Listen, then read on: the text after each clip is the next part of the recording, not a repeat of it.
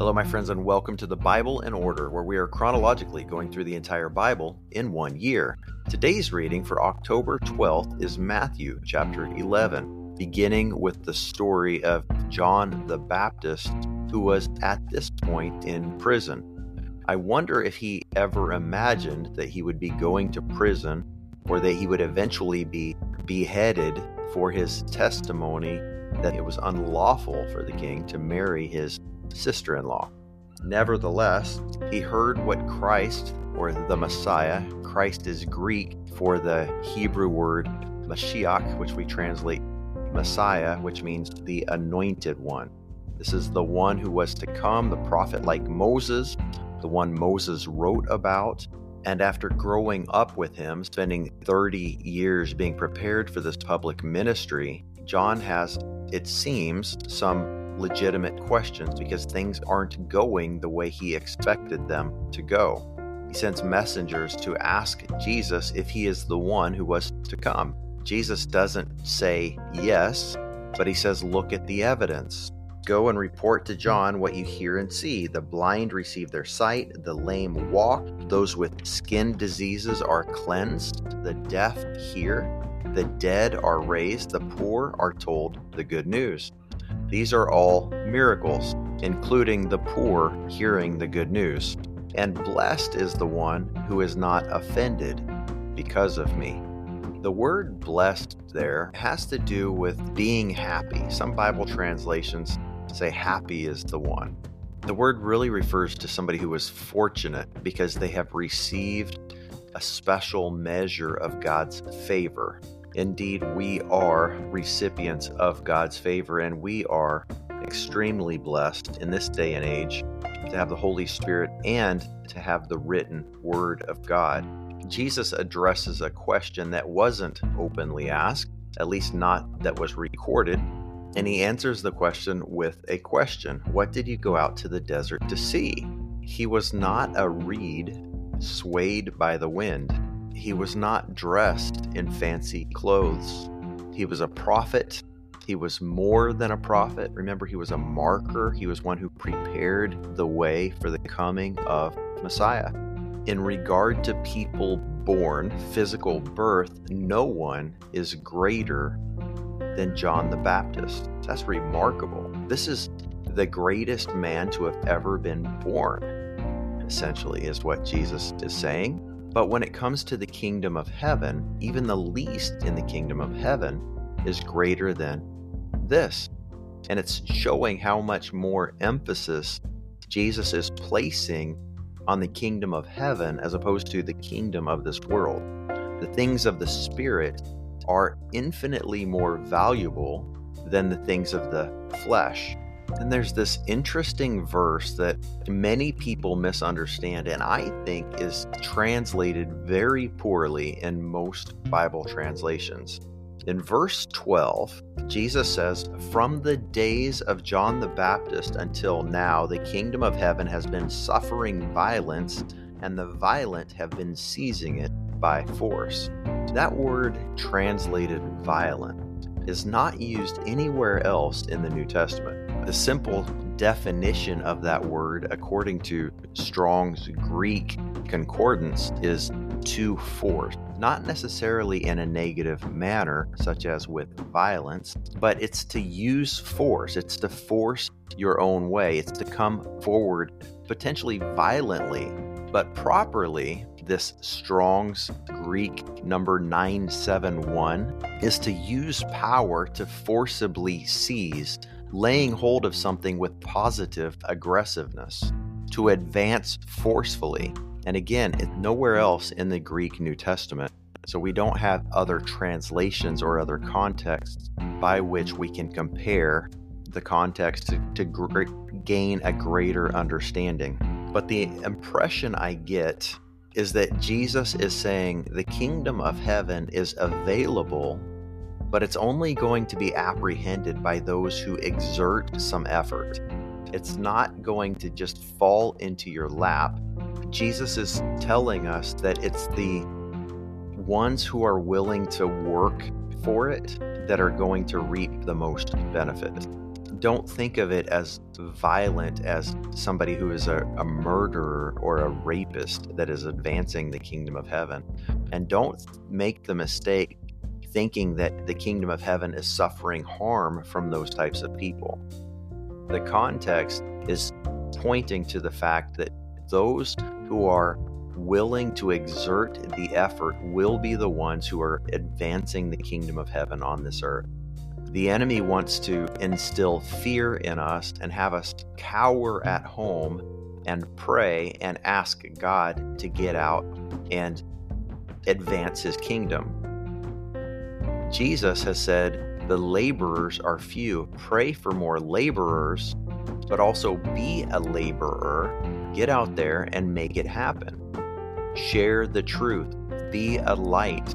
Be salt in verses 18 and 19, Jesus is calling out the hypocrisy of the people in the different cities all around that region where John the Baptist and Jesus had both taught and been teaching and been preaching, and the people didn't want to follow John because he was fasting and abstaining from alcohol. And then the people didn't want to follow Jesus because he was eating and going to festivals and enjoying a glass of wine every now and then. Yet wisdom is vindicated by her deeds or by her children. It's another way to say judge a tree by its fruit. The results that come from the actions will reveal the heart or the root of the ministry. You can accuse John of being crazy. You can accuse Jesus of being a friend of sinners but what is the result of the work that they did? And together they changed the world. In the next paragraph, Jesus is denouncing many of the towns around that region for their lack of belief, even after all of the miracles he had performed. And he says it's going to be better for Tyre and Sidon.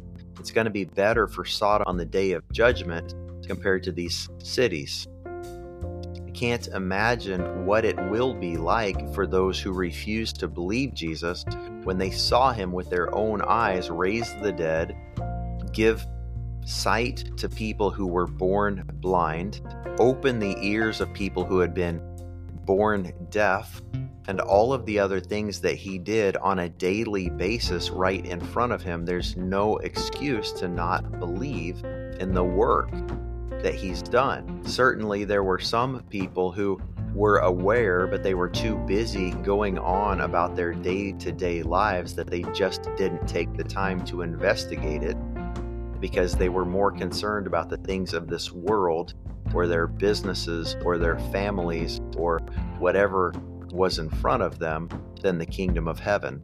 This passage shows us that judgment will be relative to the witness received. There's a teaching in some churches these days that says all people are going to get the same reward at the end of their life. Some will get eternal life and some will get eternal punishment in hell. Some people believe that the wicked will be totally annihilated and will cease to exist, and that hell is a some people believe that hell is more symbolic and that the wicked will be completely and totally annihilated and just cease to exist after the judgment. Jesus seems to indicate in this passage, however, that there will be some level of distinction between the wicked if it will be more tolerable for the land of Sodom on that day of judgment than it will be for Capernaum or any of these other towns. In verse 25, Jesus prays out loud, which when he does that, it is for the benefit of those who are around him as well as for our benefit today, so that it would be recorded. He says multiple times that he would pray out loud for the benefit of those people so that we could learn from him but he's able to god is able to hear the prayers that are silent straight from our minds and from our hearts Jesus says, I praise you, Father, Lord of heaven and earth, because you have hidden these things from the wise and intelligent and revealed them to infants or to little children. The world would say that many Christians are foolish for believing the things that we believe. And that's fine. They can say that. I would much rather be viewed as foolish by the world and approved by God. He continues in verse 27 All things have been entrusted to me by my Father. No one knows the Son except the Father, and no one knows the Father except the Son, and anyone to whom the Son desires to reveal him.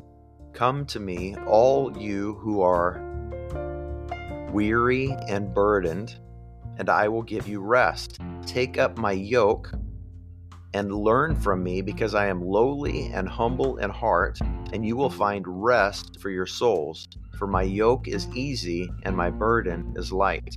Perhaps you are not where God wants you to be. Perhaps you're not doing what God wants you to be doing. The yoke is easy and the burden is light does not mean that your life will be easy, but it does mean when you are flowing in the grace of the river of the Holy Spirit, the current will take you in the direction that you need to be. If everything is difficult, and nothing is flowing, then perhaps you are not doing what you have been called to do, or at least not in the way that God is calling you to do it. If that feels like you, spend some time fasting and praying, asking God what He wants you to do. Many people have an anointing to build successful businesses. Some people do not. If you are striving to build a successful business and every time you pray you hear the phrase, seek first his kingdom and his righteousness and all these things will be added unto you matthew 6.33 perhaps you are being called into the ministry rather than into the business realm and you need to focus on building the ministry by getting your roots deep into the Word of God and fellowship with God in prayer. We should be continually asking ourselves are we swimming along with the current of the river of the Holy Spirit or are we striving against it? That's the goal is to be flowing in the Holy Spirit as he leads with wisdom that is bound up in the word of God. Friends, this is why we study the Word, so that we'll know the heart of the Father, we'll get to know Him better, and we'll be more successful doing the things He calls us to do in this life. Thank you so much for being on this journey with me. God bless you. We'll see you tomorrow.